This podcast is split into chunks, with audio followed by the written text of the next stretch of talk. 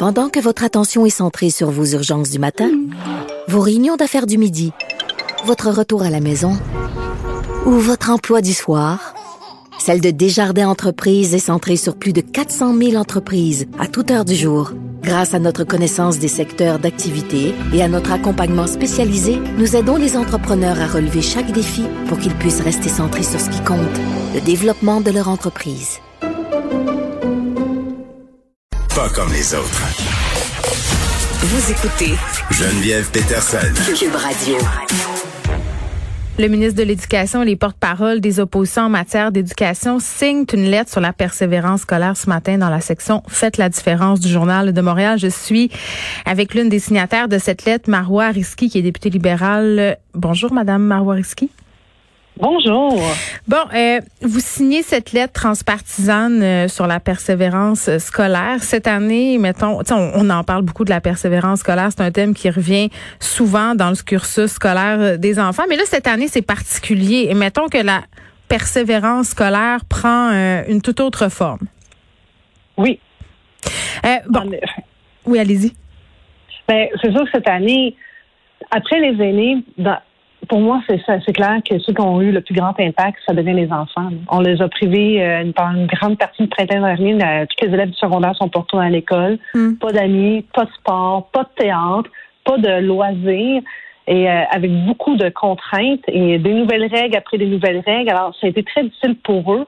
Alors, c'est clair qu'on l'a vu la motivation baisser. Ils se sont accrochés. Puis maintenant, c'est à nous, les élus, de s'élever puis de dire qu'est-ce qu'on peut faire pour les aider? Puis c'est vrai que chaque geste va compter maintenant. Là. Oui, puis c'est drôle, vous me parliez de ce qu'on avait enlevé aux enfants, aux étudiants, puis les choses qu'on a enlevées, c'est, en tout cas, j'ai l'impression que pour une grande majorité euh, d'élèves, c'est ce qui les raccroche à l'école. Tu sais, souvent, là, ce qui fait qu'on a un sentiment de communauté, qu'on a un sentiment d'appartenir à quelque chose, ou quand on a de la difficulté, par exemple, dans certaines matières, euh, ce qui fait qu'on a envie de se lever le matin pour aller à l'école, c'est leur sport, euh, c'est le fait de voir ses amis, c'est le fait d'avoir des activités parascolaires, et là, tout à coup, le tapis glisse sous les pieds des étudiants et on peut plus se raccrocher à rien. Oui, puis aussi une affaire, ça peut sembler simple lorsque nous on l'a vécu, mais le le définissant, là, ça permet de clore un chapitre important de notre vie puis de de se préparer vers la suite des choses. c'est un rite de passage. C'est pas là pour rien. Absolument. Exact. Puis imaginez toute cette cohorte qui, eux, n'ont pas eu leur balle de finissant. Et en plus de ça, rentre au cégep en virtuel. Euh, moi, je vous dis, moi, j'aurais eu plein de la misère à faire ce que eux font. Alors oui, ils sont résilients. Hmm. Il faut pas penser que ah, c'est juste un bal, il y en auront d'autres. C'est quelque chose quand même d'important. Il faut prendre le temps de s'arrêter et de réaliser tout ce qu'eux ont vécu. Oui, puis bon, vous parlez du bal de finissant, mais c'est clair que pour tous les élèves qui sont dans une année transitive, c'est-à-dire les élèves de sixième année qui s'en vont en secondaire 1, euh, les élèves de cinquième secondaire qui s'en vont au cégep, les élèves du cégep qui s'en vont à l'université, euh, j'ai pas l'impression que c'est une formule tellement gagnante justement pour euh, développer un sentiment d'appartenance et s'intéresser. On le sait, ce sont des années qui sont difficiles. Il y a toute l'adaptation, euh, la, nouvelle matière, mais aussi le nouveau cycle qui s'amorce. Puis là, quand tout à coup, tu dans ton sous-sol, puis tu dois gérer ça avec un écran en zoom, tu sais, c'est quand même ça doit être, en tout cas, moi, euh, si je me remets, euh, Madame Risky, à la place où j'étais quand j'étais au secondaire, je, ne sais pas si j'aurais pas décroché. Puis j'étais bonne à l'école, là, j'avais pas de difficultés scolaires. Ben moi, je peux vous dire que moi, je, peux m'en remettre à leur place. Moi, ça allait pas bien à la maison. Donc moi, j'étais contente d'aller à l'école. C'était le seul endroit là, que je me sentais bien, que je me sentais en sécurité, que j'avais le goût de voir des amis, j'avais un adulte significatif qui me poussait. Alors c'est clair que quand que c'est pas juste la, mon histoire à moi, ces histoires-là existent partout au Québec. Alors, l'école, c'est voir, oui, nos amis, mais aussi d'autres adultes significatifs qui, des fois, voient, ah, euh, t'as peut-être besoin d'un peu d'aide, toi, aujourd'hui, t'as peut-être besoin d'un peu plus d'amour, euh, t'as peut-être besoin d'un peu d'encouragement. Alors, l'école, c'est au-delà de transmettre de la matière. On forme les adultes de demain, puis c'est d'abord et avant tout des êtres humains qui ont des émotions. Et quand ça va pas bien, puis qu'on est dans une année hyper anxiogène, et quelqu'un avait déjà titré, là, un burn-out collectif au Québec, mais pour les jeunes, quand ça va moins bien, veux savoir qu'à côté de toi, tu as d'autres jeunes qui vivent la même chose que toi, qui mm. vivent cette même anxiété. Des fois, ça peut être rassurant de savoir que, OK, je suis pas seule à avoir ce sentiment d'avoir perdu un peu le contrôle de ma vie. Ben bon, puis c'est rare qu'on vous voit quand même prendre position aux côtés de Jean-François Robert. Je vous l'avais vertement critiqué euh, pendant cette pandémie. Oui, effectivement, mais la réussite scolaire puis éducative, est encore plus importante. Nous, là, ce qu'on a fait, c'est qu'on a fait un paquet de propositions. Puis il n'y a personne au Québec qui pourrait nous dire là, que nous, on a juste euh, déchiré notre chemise euh, en n'ayant rien à offrir. On a Mm. fait plein de propositions sur la table. C'était même du jamais vu. Et même des gens qui ont dit, wow, il y a comme un trio en éducation euh, qui amène plein de solutions au ministre. Alors nous, on- je crois que humblement, qu'on s'est vraiment élevé face à cette pandémie. On s'est mis en mode solution. Et maintenant, le ministre veut collaborer. Alors moi, je, je, je, je suis très contente. Moi, j'ai tendu la main s'il veut collaborer. Je donne toujours la chance au coureur. Puis s'il y a des gens qui méritent qu'on travaille vraiment ensemble, c'est vraiment en éducation. Bon, fait que vous êtes réconcilié avec M. Roberge.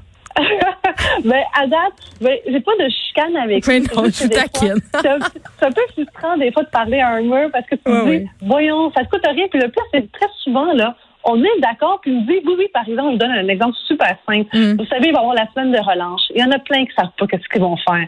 Alors moi, j'ai demandé à M. Robert depuis plusieurs mois, là, est-ce qu'on peut, là, pour ceux qui en ont besoin, ceux qui vont lever la main, des camps pédagogiques? Il m'a dit, là, oui, c'est une bonne idée. Je sais que les enseignants, eux, sont épuisés, mais est-ce qu'on peut faire appel aux étudiants du cégep et universitaire pour venir donner un petit coup de main en mathématiques et en français pour ceux qui en ont besoin? Oui, mais en même temps, en même temps, Madame Risky, parce que hier je parlais avec euh, bon quelqu'un de chez Allo Puis j'en ai parlé de votre suggestion de camp pédagogique, puis je me posais la question, ok, puis je suis curieuse de vous entendre là-dessus là. Euh, Est-ce que c'est vraiment un bon moment pendant la relâche pour pousser le crayon? Tu sais, les élèves là qui sont déjà en grande difficulté, de leur mettre une pression supplémentaire, d'engager des tuteurs, de les sacrer dans des camps pédagogiques, est-ce que ça pourrait pas faire pire que bien? C'est pour ça que j'ai dit volontaire, pour ceux qui lèvent la Oui, main. mais les parents veulent, les enfants veulent. Tu sais, on sait comment ça fait là. Oui, vous avez raison, mais est-ce que ça va être meilleur de le faire pendant l'été, qui va faire vraiment beau puis chaud dehors, puis qu'il va nous tenter d'aller dehors? Ouais. Ou est-ce que peut-être, si mettons, là, puis je dis pas là, un camp, là, euh, c'est pas un camp là, vraiment. C'est pas militaire, là. non, non, c'est pas un camp militaire, là. C'est, écoutez, là, c'est pas une heure de plus par jour, ou peut-être deux heures de plus par jour, Mm. mais c'est pas ça là, qui va faire. euh, puis c'est pas obligé que ce soit sur les cinq jours, mais des offrir, Mm. du- de la récupération pour ceux qui en ont vraiment besoin. Moi, je sais qu'il y a des élèves qui, eux autres même, là, se sont mobilisés. Oui, oui. Oui, une fille qui s'appelle Gabrielle du Cégep, elle a mobilisé une douzaine d'élèves de sa classe, puis sont venus donner un petit coup de main là, dans une école à Saint-Laurent. Alors, tu sais, en plus de ça, c'est que ça vient même de la base des étudiants collégiaux puis universitaires qui sont prêts à venir traiter Mais les non, euh, puis- aux élèves. Moi, je trouve ça beau. Là. On voit que les, les élèves ont soif puis ont plus, si on veut, euh, d'initiatives que d'habitude. Là, ma fille euh, de cinquième année hier me parlait avec des étoiles dans les yeux là, que Laurent Duvernay Tardif, euh, bon, on le sait, a fait une intervention hier pour 250 000 jeunes dans les écoles du Québec. Là, elle est revenue puis elle, ma fille d'habitude c'est pas une sportive, elle- ça l'intéresse zéro, mais là, là juste d'avoir une activité spéciale, d'avoir quelqu'un d'un peu encourageant, euh, on, on a vraiment vu. En tout cas, moi j'ai vu que ça avait fait une différence dans sa vie hier. Euh, puis c'est vrai qu'on va avoir un problème euh, tantôt, là, Madame Risky, parce que, euh, à un moment donné, il va y avoir des conséquences à tout ça. Puis ce qui ressort dans votre lettre, c'est qu'on a tous euh, et tout notre rôle à jouer. La société a un rôle à jouer dans la persévérance scolaire. Euh, mais maintenant qu'on a dit ça, euh, j'ai quand même l'impression qu'on m'a pelleté la réussite de mes enfants euh, sur les épaules pendant la pandémie. J'avais vraiment l'impression que ça m'incombait. Puis je suis pas la seule. Ben, effectivement, c'est comme si tout à coup, tous les parents du Québec sont devenus ou devaient devenir des enseignants euh, à un claquement Oui, mais même là, que- avec le rattrapage, tu sais, on dirait que c'est à moi de, de, de pallier au manquement. Ben, c'est sûr que c'est, c'est impossible pour les parents. Les parents, là, ils doivent travailler. La très, très grande majorité travaille. Euh, Il y en a plein que, c'est, c'est ça leur principal défi, c'est un, d'aller travailler. Puis c'est pas parce qu'ils veulent pas s'occuper de leurs enfants. Au Mais contraire, non, ils font déjà le maximum. Hmm. Alors, ça prend à donner des outils. Alors, vous allez me dire, euh, OK, ben, va voir, est-ce que ça peut être autre chose que les camps pédagogiques? Absolument. Ça peut être autre chose que les camps pédagogiques. Je vais vous donner, moi, des exemples. Euh, la façon aussi, par exemple, d'apprendre à s'exprimer. Moi, j'ai fait la concentration sport, mais j'ai aussi fait aussi du théâtre au secondaire, ce qui est très important, euh, oui, pour son estime de soi, mais aussi pour communiquer nos émotions différemment, puis aussi apprendre le français.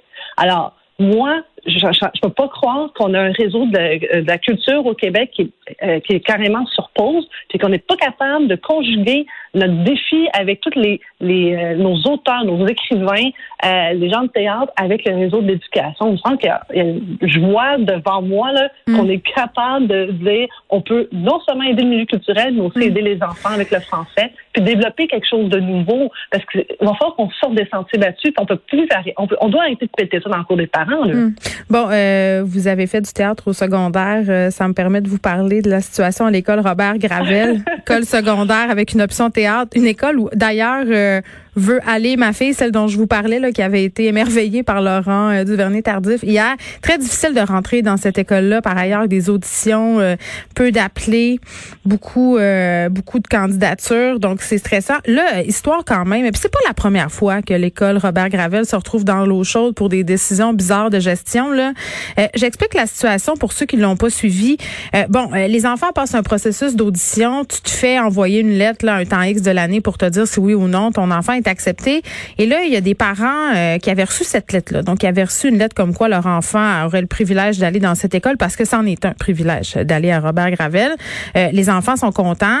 Dans certains cas, euh, les enfants avaient payé des admissions dans d'autres écoles, des écoles privées, annulent tout ça parce que bon, on est accepté à Robert Gravel. Et là, boum, on reçoit une lettre pour nous dire, écoutez, cause des mesures sanitaires en place, malheureusement, on doit réduire euh, notre capacité. Votre enfant ne pourra pas fréquenter Robert Gravel l'année prochaine. moi, quand j'ai vu cette situation-là, je n'en revenais pas. Euh, le ministre a fait une sortie par ailleurs, M. Roberge, tantôt pour dire euh, qu'il allait s'occuper personnellement, que ça arrive pas, là, que les enfants refusés se, se reverraient admis. mais quand même, c'est épouvantable de voir ça, puis c'est épouvantable de faire ça à des enfants. Moi, les deux bras sont tombés à terre. Moi, là, deux affaires. Premièrement, quand j'ai lu la nouvelle hier, j'ai fait aïe aïe. Qui a pesé sur le bouton du courriel? Mais sûrement ce même, ce même directeur qui avait forcé des jeunes étudiantes à s'en retourner chez elles parce qu'elles portaient pas de soutien-gorge. Ouais. bon, ça dit long. Mais moi, je ne peux pas croire qu'ils sont pas mis dans la peau d'un enfant de 11 ans qui vient de passer euh, des auditions, parce que quand même, c'est ça, on passe des auditions pour aller à cette école, euh, et reçoit trois mois plus tard un avis contraire que finalement, il n'ira pas à l'école auquel il a déjà rêvé et aspiré, puis qu'il se voyait déjà dans son école. mais c'est un rêve aller à Robert Gravel. Pour vrai, je n'ai pas, c'est dur rentrer là. Absolument. Puis c'est ça qui est encore plus troublant de se dire ah ben oui par un coup de courriel c'est terminé on annule tout. Ça marche pas comme ça. C'est vraiment inhumain d'avoir fait ça. Là. Je trouve ça c'est sans cœur, vraiment sans cœur pour eux. Puis oui ça doit être corrigé immédiatement parce que la réponse euh, un en fait c'est la non réponse du centre de service scolaire moi qui me trouble. Euh, Qu'est-ce qui a changé entre le mois de novembre lorsqu'on a admis les enfants puis aujourd'hui on oui puis la, la, Patrick Lagacé a écrit là-dessus dans la presse puis soulignait euh, bon cette euh, cette non réponse du centre de service scolaire mais aussi euh, la réponse du directeur qui disait ben nous on s'attendait à une rentrée euh, normale, finalement c'est pas ça qui est arrivé alors que quand on prend ces décisions-là, on n'avait aucun vaccin à l'horizon, il n'y avait pas rien qui pouvait nous amener à penser qu'on connaîtrait une rentrée scolaire en mode normal. Mmh, puis je me permets de, de, dire de façon plus à la radio les propos de Patrick Lagacé. C'était de la bouillie pour les chats, euh, la réponse.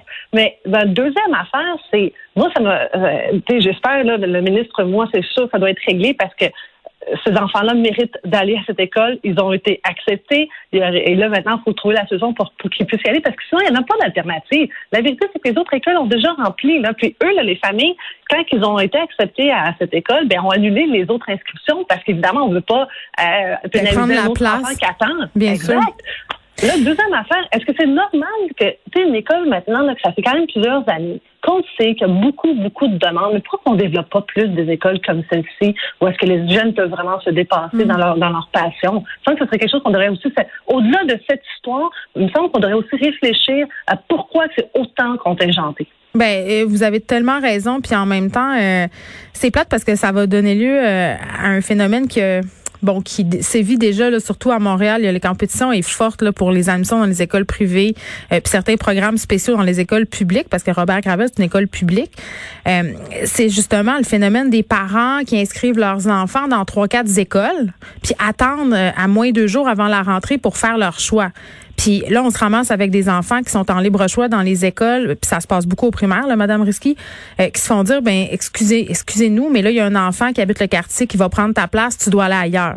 Tu sais, on en a plein des situations comme ça à Montréal. À chaque rentrée scolaire, il y a des enfants qui s'en retournent le cœur brisé euh, parce qu'on gère ça tout croche, parce qu'on procède par pige. Tu sais, à un moment donné, il faudrait peut-être revoir ce processus-là aussi, là. Absolument. Moi, je me rappelle, j'avais eu le cas de, de, jumeaux, euh, que la, rentrée, un a eu le droit de rentrer dans la même école qu'il fréquentait l'année passée, puis le deuxième, on lui a dit non, tu vas changer d'école. Vu que j'intervienne. Ça vraiment impossible. Voyons donc que les parents, c'est quoi, on va conduire le, frère euh, dans une autre école à une heure du quartier. Ça marche pas, là. On peut pas gérer des enfants comme des problèmes administratifs puis des numéros. sais, ce sont des êtres humains. Puis si euh, l'enfant est au cœur de l'école au Québec, il faudrait que l'école agisse pour les enfants. Absolument. Puis peut-être que la vérité dans tout ça, là, c'est Mm. que on a oublié exactement ce que vous venez de dire, que les enfants ne sont pas des numéros. Merci beaucoup, euh, Madame Risky, Marois Risky, qui est députée libérale, porte-parole de l'opposition officielle en matière d'éducation. On se parlait de cette lettre signée par le ministre de l'Éducation et les porte-paroles des oppositions en matière d'éducation dans la section Faites la différence du Journal de Montréal.